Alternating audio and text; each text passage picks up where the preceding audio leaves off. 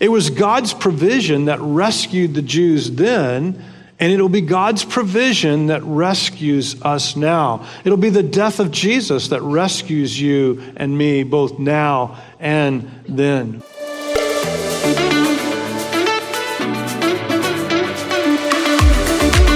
Hi, my name is Michael Tuck, and I'm the Associate Pastor here at Bacon's Castle Baptist Church. We are a local church in Surry, Virginia, dedicated to making disciples of Jesus Christ. This is the weekly podcast that we put out for our local church family and the church as a whole. We hope you enjoyed this week's podcast. Luke tells us in the book of Acts that uh, there were four marks, four, it seems like four daily marks for the new believers back then as the church, the fledgling church, was getting underway. And they were obedience to the apostles' teaching, fellowship, breaking of bread, and to prayer.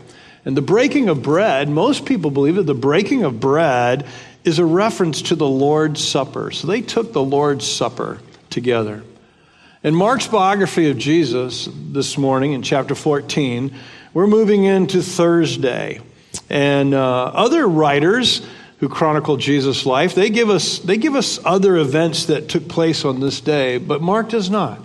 He focuses his attention uh, on what is going to happen that evening, that is going to be the sharing of the Passover meal. At this point, for 1,500 years, the Jews have been celebrating the Passover uh, each year at this time. And, uh, and it's always the same, except tonight, for at least Jesus and his disciples, it's going to be, it's going to be something new.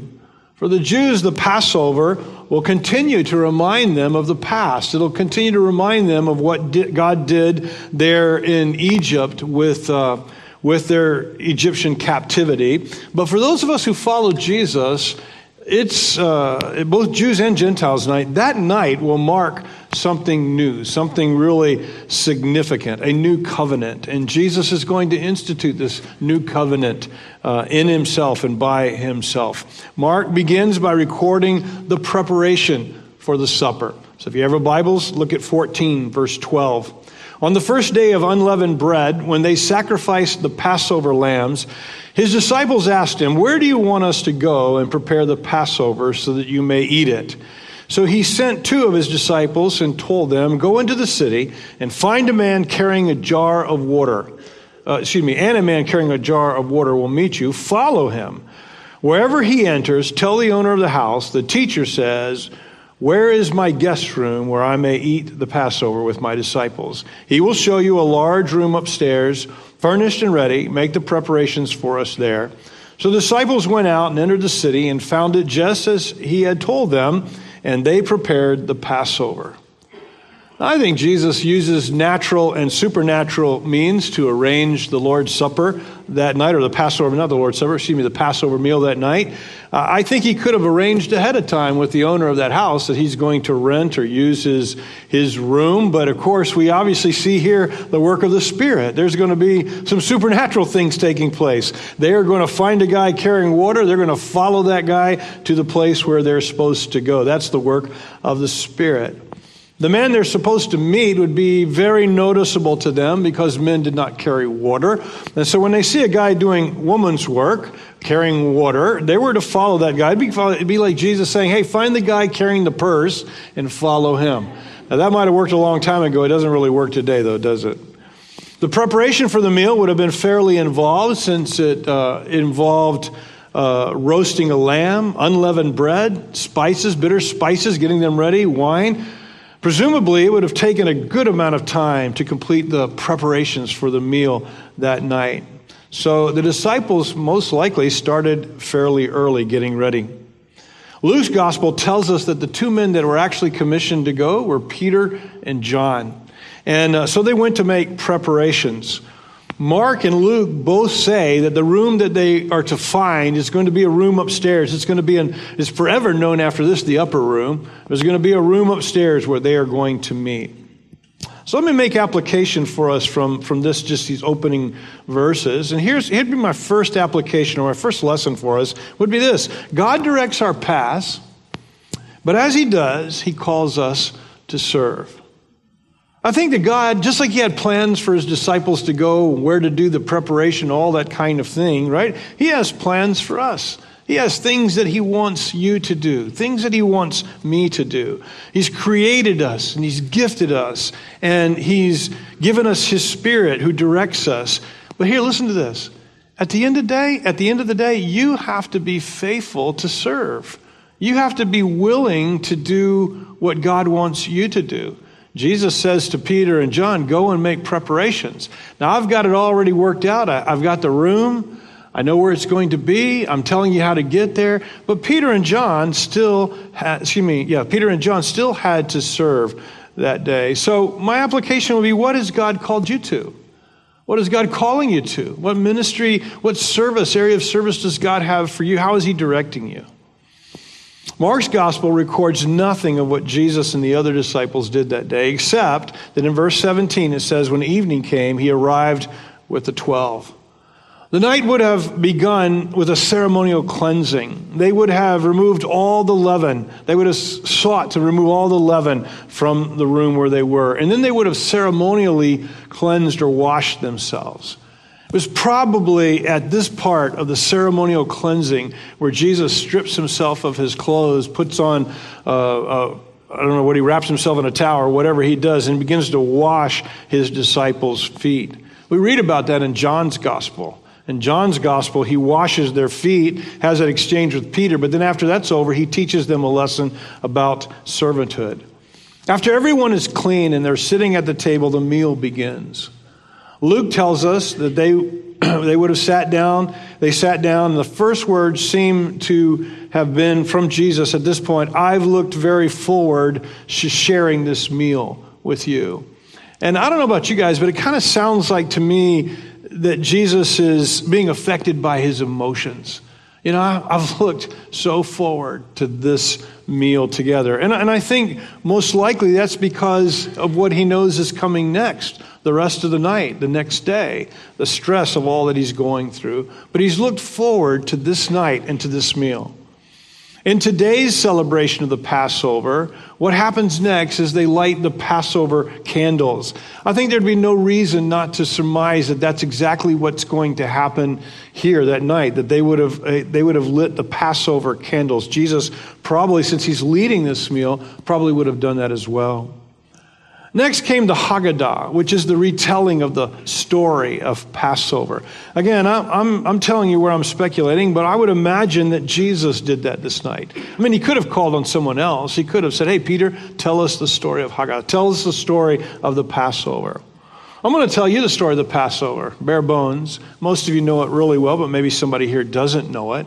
But God has called this man Abram, and he said, Abram, I want you to leave the home where you are. I'm going to take you to a land, and I'm going to make a mighty people out of you. And so Abram follows, follows God to where he calls him, and there God begins to create this people, this family from Abram.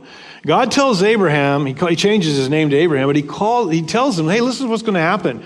Your descendants are going to be slaves for 400 years in Egypt. And after that, I'm going to bring you back into this, into this land where you are now. And so Abraham knew all this, and that's exactly what happened through a, a number of circumstances.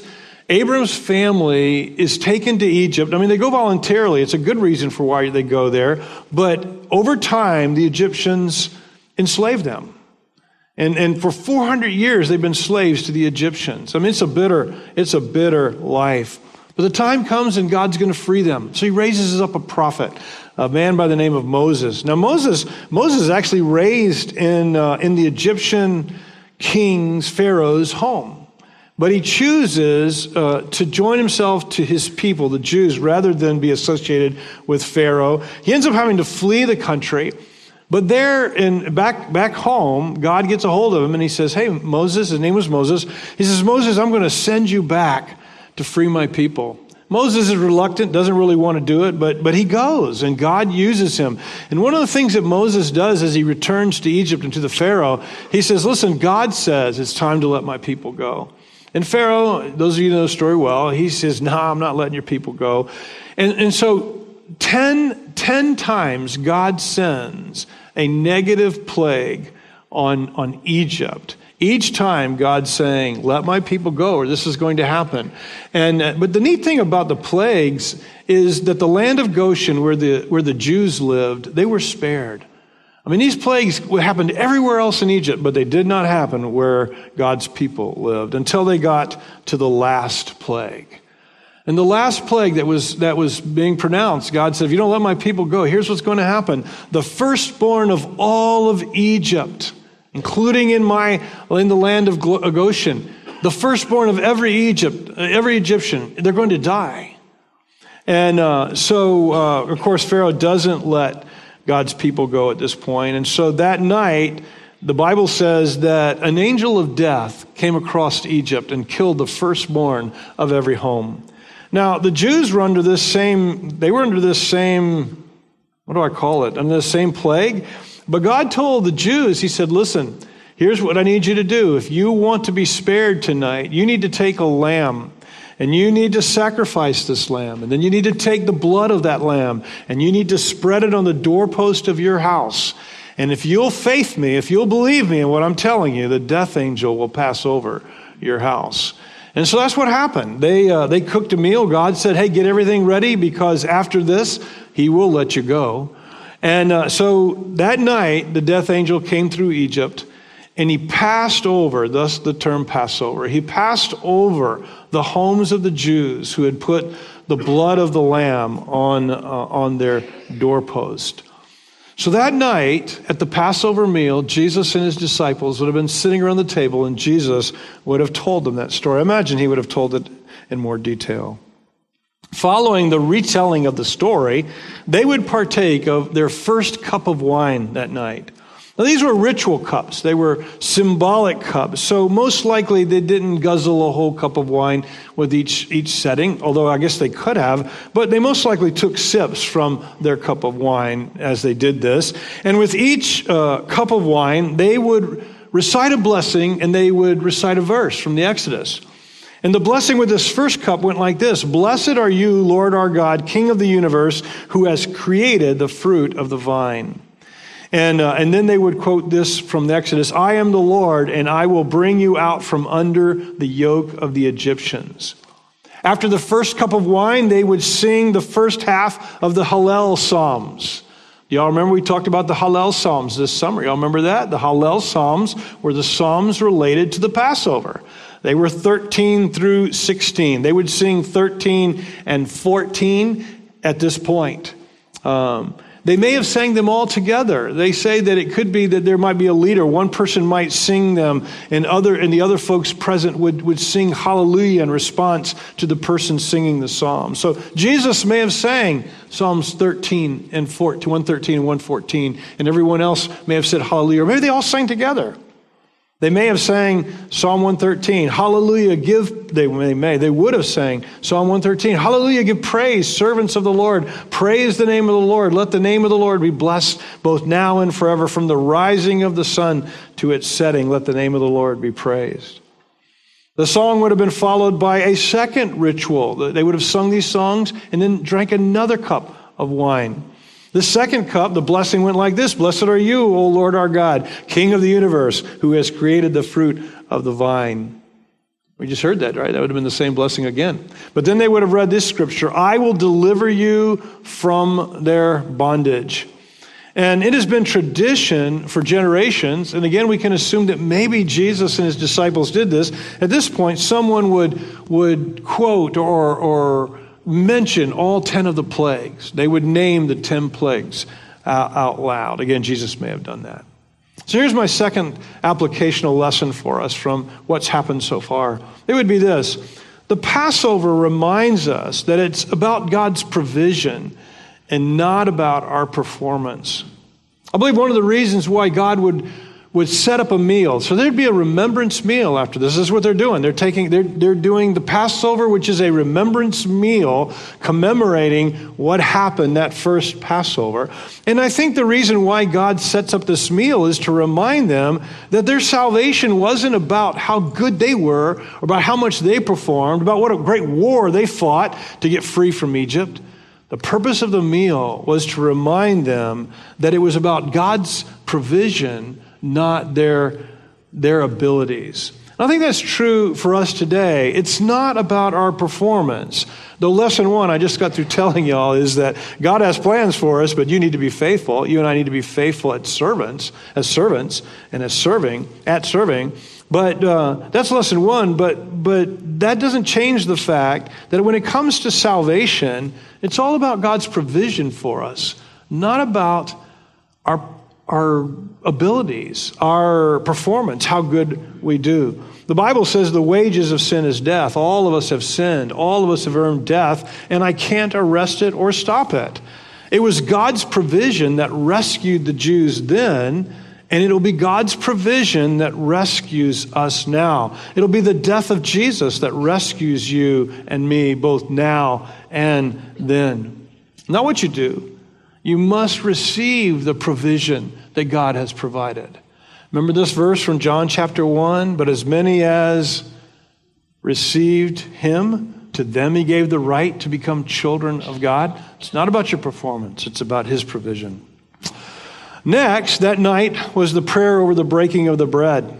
The prayer went like this Blessed are you, O Lord our God, King of the universe, who brings forth bread from the earth. Blessed are you, O Lord our God, King of the universe, who has sanctified us with your commandments and commanded us to eat unleavened bread. They would then take that bread and they would dip that unleavened bread in bowls of bitter herbs. And the bitterness was to remind them, the bitter herbs were to remind them of the bitterness of their captivity. Now, I think it's at this point that we need to go back to Mark's gospel because we're picking up the story in Mark's gospel at this point. In verse 17, when evening came, he, he arrived with the twelve.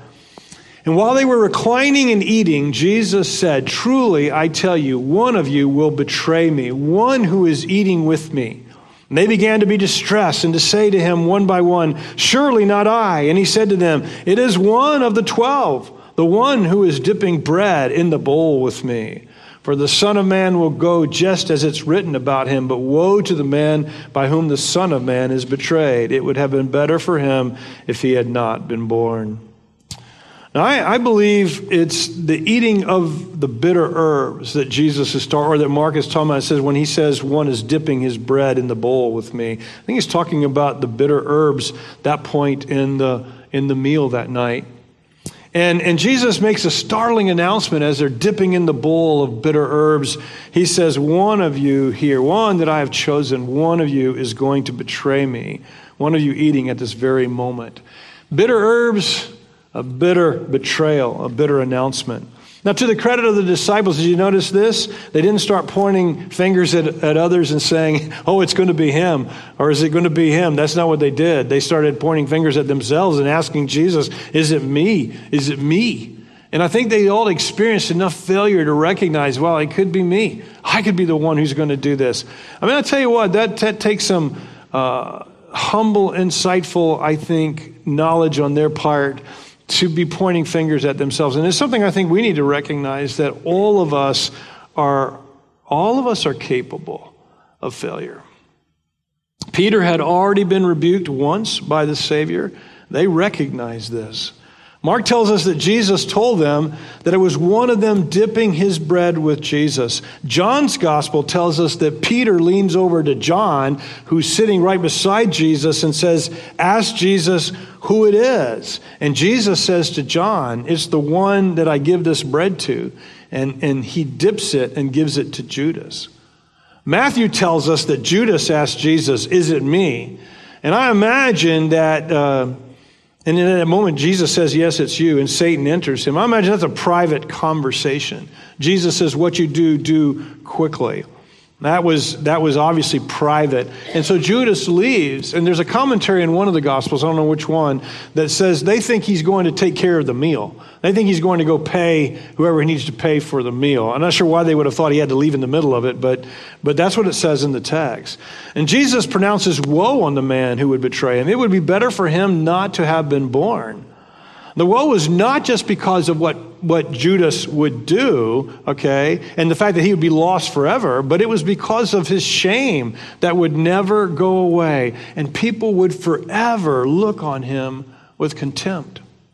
I mean, isn't that true?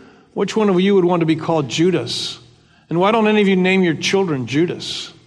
Because there's contempt on that name. As Mary is remembered last week for her extravagant love, Judas will be forever known with the shame of selling Jesus out for 30 pieces of silver.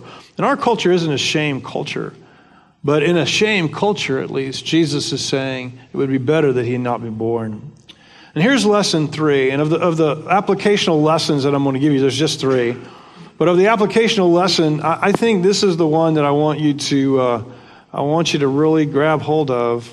And here it is Proximity to Jesus doesn't necessarily mean intimacy with Jesus.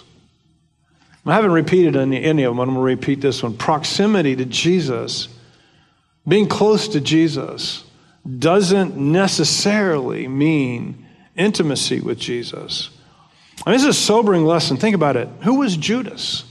I mean, he was one of the 12, right? I mean, he interacted with Jesus every single day. Well, maybe if you're watching The Chosen, you know they're, they're separated at times, right? maybe he wasn't with them every day, but he's with them just about every day, interacting with Jesus. He saw Jesus perform his greatest miracles. I mean, the feeding of the 5,000, making the blind to see, healing the sick, raising the dead.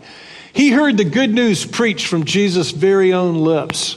And he also was commissioned by Jesus to go and preach the good news of the kingdom himself, something that he did. And he was given the ability to cast out demons uh, and to perform miracles in Jesus' name. And yet we see him betray Jesus because he loved money and himself more than Jesus. In reality, I'd like to suggest he didn't really love Jesus at all. And that's what's shocking because it means that you can be close to Jesus and it doesn't guarantee that you're walking with Him. And you can be close to Jesus, and it doesn't necessarily mean that you're intimate with Him. So, what does this lesson mean for us? It means this just because you've had a spiritual experience in your past where God really convicted you of something and you felt His presence, presence that doesn't mean that you're walking in intimacy with God now. Just because you prayed a prayer or you were baptized or God healed you or did something supernatural in your life, that doesn't mean you're walking close to Jesus now.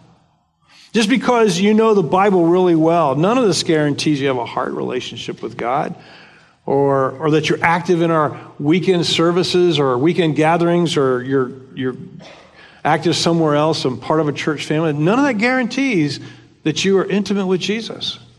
In the debate over whether one can ever be saved or lost, Judas seems to support the idea that folks who betrayed Jesus never were saved.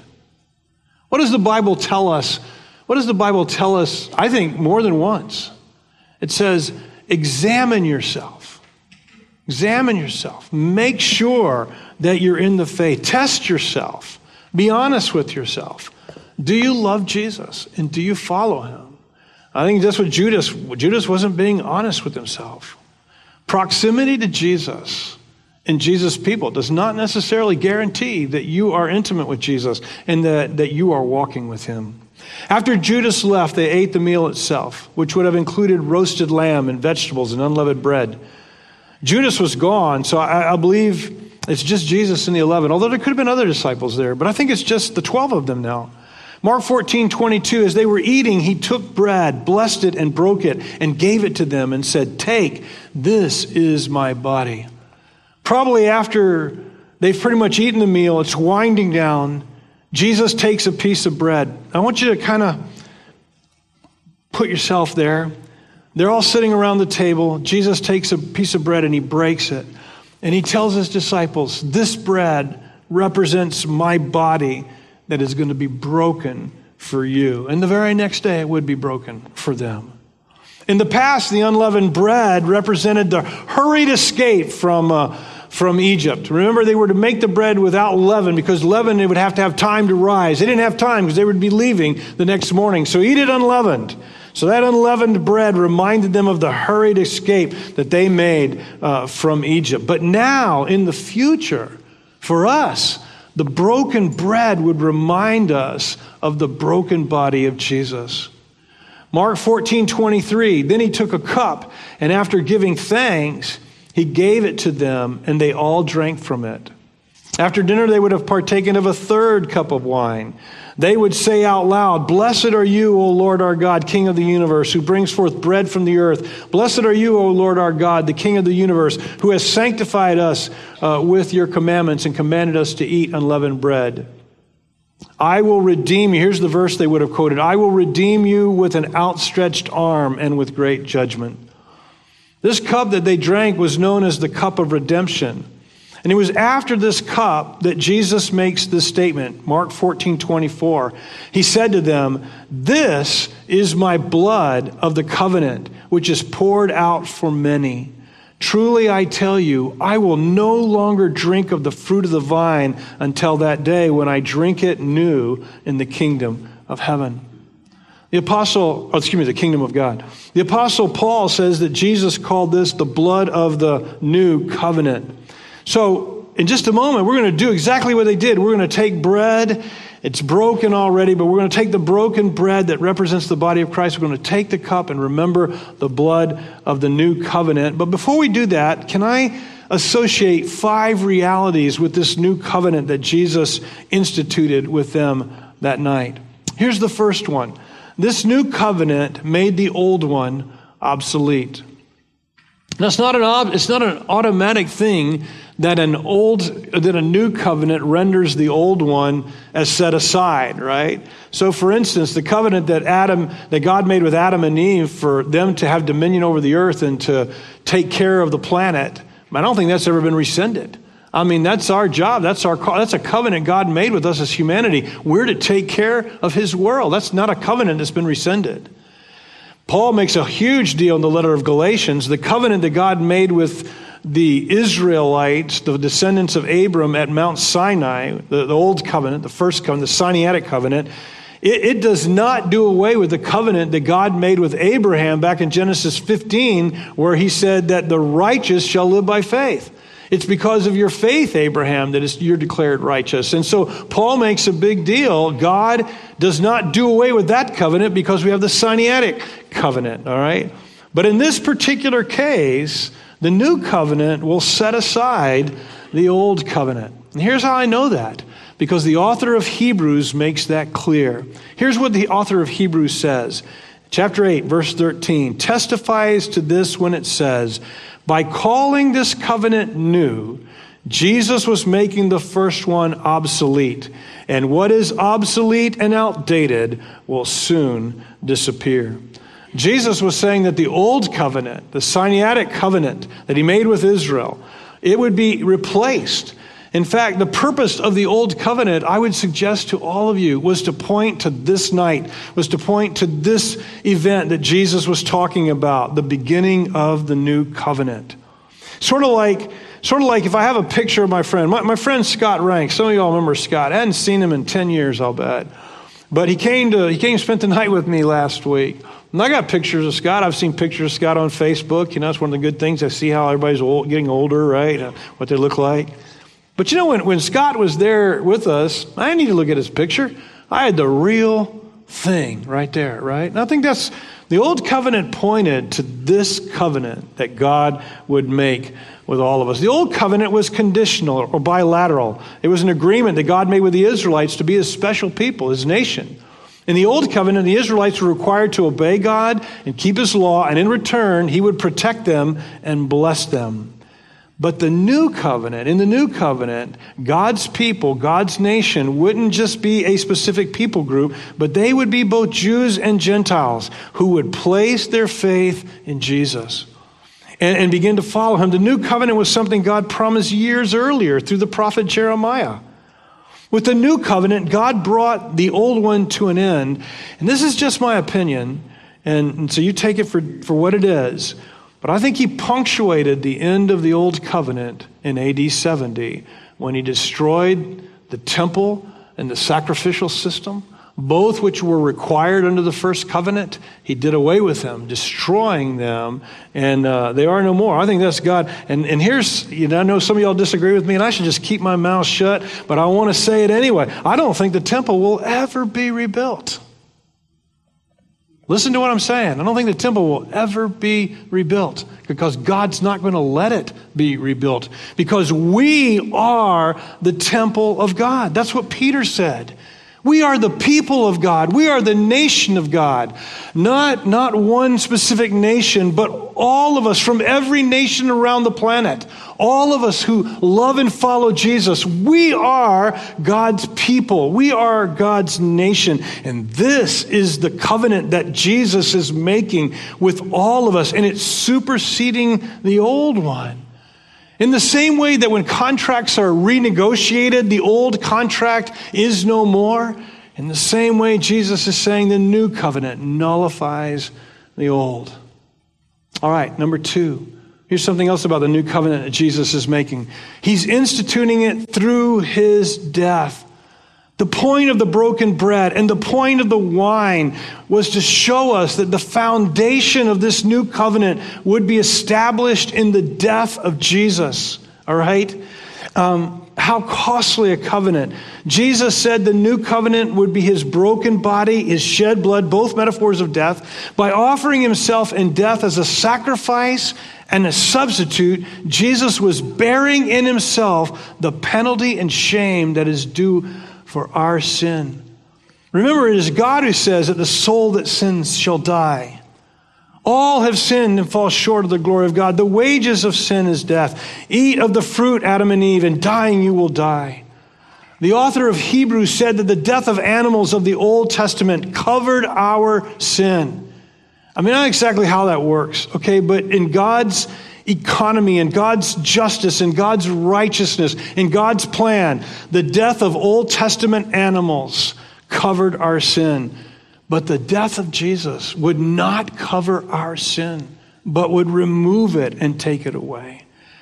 I mean, we've long tried to understand exactly how it is that the death of Jesus is the foundation for our forgiveness, the basis for our this new covenant. Over centuries, Christians have tried, they've come up with all kinds of theories as to how Jesus' death saves us or, or how, it, how it accomplishes this.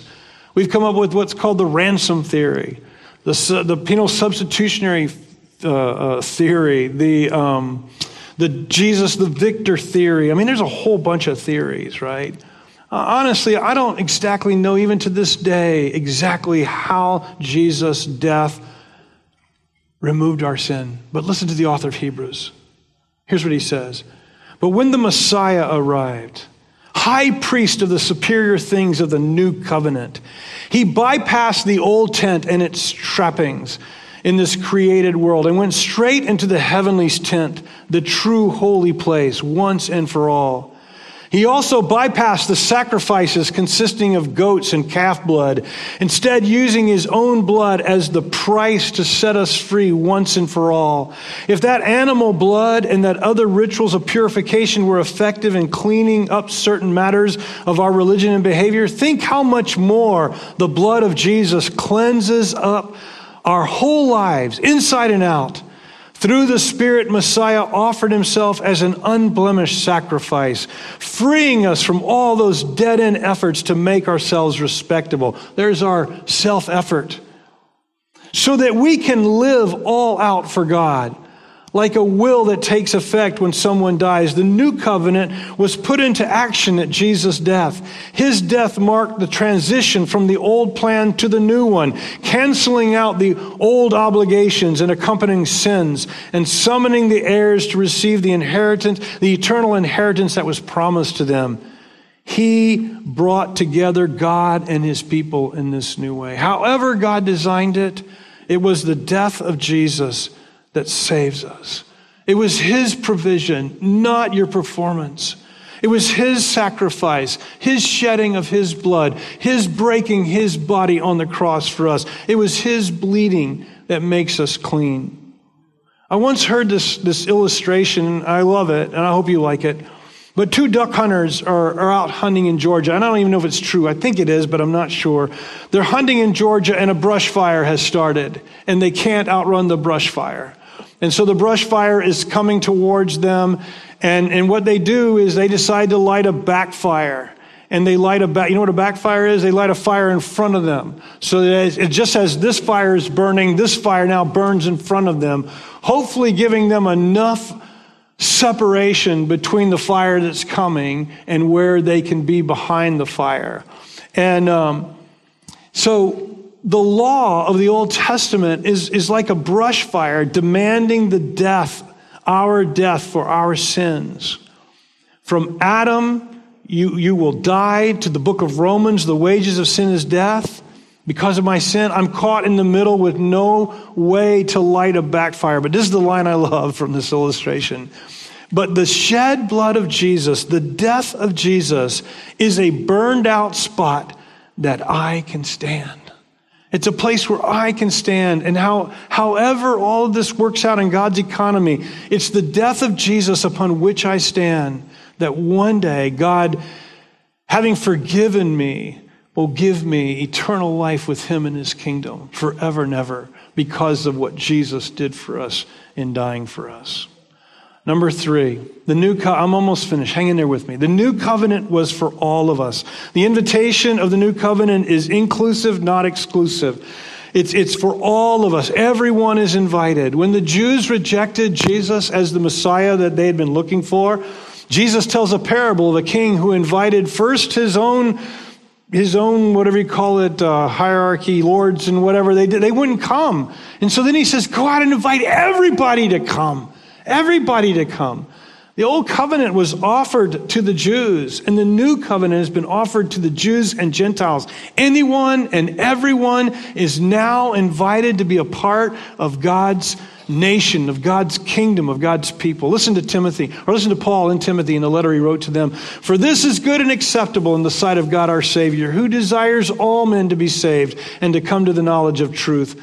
For there is one God and one mediator between God and men, the man Messiah Jesus, who gave himself a ransom for all. See, that's why some people say it's a ransom theory. That's what Jesus did. He gave himself as a ransom for us to be testified in due time, for which I was appointed a preacher and an apostle. I am speaking the truth in the Messiah and not lying, a teacher of the Gentiles in faith and truth. This new covenant is for everyone. It's for everyone. Doesn't matter where you're from, what your gender is, what your age is, what your race is. Doesn't matter. It's for all of us. Anyone, whosoever will. Number four, the new covenant must be personally and voluntarily entered. The new covenant has been established for the forgiveness of our sins and for the promise of resurrection and eternal life with God. This new covenant isn't one that God is making with a specific people group, regardless of whether they want in or not. This is a covenant that He's making with individual people. It's one He wants to make with you personally. You must take and eat. You must respond to Him. Listen, young people, your parents can't speak for you. Hey, guys, your wife can't speak for you. Your children can't speak for you. No one can speak for you except for you. You can speak for yourself, but you alone. Listen to what Paul said to, to the church at Rome. Moses writes that the law's way of making a person right with God requires obedience to all of its commands. But faith's way of getting right with God says, don't say in your heart who will go up to heaven to bring the Messiah down to earth. And don't say who will go down to the place of the dead to bring the Messiah back to life again. In fact, it says the message is very close at hand. It's, in your, it's on your lips and in your heart. And that message is the very message about faith that we preach. If you openly declare that Jesus is Lord and believe in your heart that God raised him from the dead, you will be saved. For it is by believing in your heart that you are made right with God. Same promise to Abraham. And it is by openly declaring your faith that you are saved. As the scripture tells us, anyone who trusts in him will never be disgraced. Jew and Gentile are the same in this respect. They have the same Lord who gives generously to all who call upon him. For everyone who calls on the name of the Lord will be saved. So listen carefully. Even as Jesus said to his disciples that night, take, eat, and drink. He says to you, take and eat. This is my body. Drink. This is my blood. It's a decision you have to make. So, here's a rhetorical question, but one for you to answer in your heart. Will you enter into this covenant with Jesus today if you're not already in this covenant? And then the one last thing the new covenant will take us into the new age. 25, truly I tell you, I will no longer drink of the fruit of the vine until the day when I drink it new in the kingdom of God. Actually, I said that wrong. The new covenant will I don't know how to say it. With the death and resurrection of Jesus, his new kingdom has, has begun. He says here he could, have, he could have meant that he'll drink it in his resurrection. In Acts chapter 10, verse 41, look up the verse. It says the disciples ate and drank with him. Doesn't say wine. I guess he could have been drinking water, but most likely they would have drank wine. So he could have meant it then. Or he could have meant that he was not going to drink of this drink until he comes in the fullness of his kingdom at the return of Jesus and the establishment of his kingdom here on earth. But either way, his statement makes it clear there will be no more covenants to come. There's not going to be any more covenants to come. This is it. We're in the final stage. We're in the, we're in the final covenant, right, that God wants to make through the Lord Jesus. This is it. You either enter through this covenant or you don't. This was the one promised by Jer- the covenant that Jeremiah promised that would come. Today we're part of the kingdom of Jesus and we will forever be a part of it when he comes again to rule and to reign. And Paul said to the church at Corinth, he said, Listen, we proclaim the coming of Jesus every time we take, every time we break this bread and drink this cup. So now we're going to do that. We're going to partake of the bread and the cup. And my hope, my hope is that my shining a light on exactly what happened that night, that, um, that, you, that you will enter into this covenant with the Lord Jesus. Now, I got to tell you something. Paul says in his letter to the church at Corinth, he said, if you're not a part of this covenant, don't take it. Don't take it. Because if you take it, you, you, you what does he say? You don't reap, you, you, you bring condemnation on yourself. So if you, if you don't belong to Jesus and you're not a part of this covenant, then don't take this meal. But if you are, then I invite you to join us.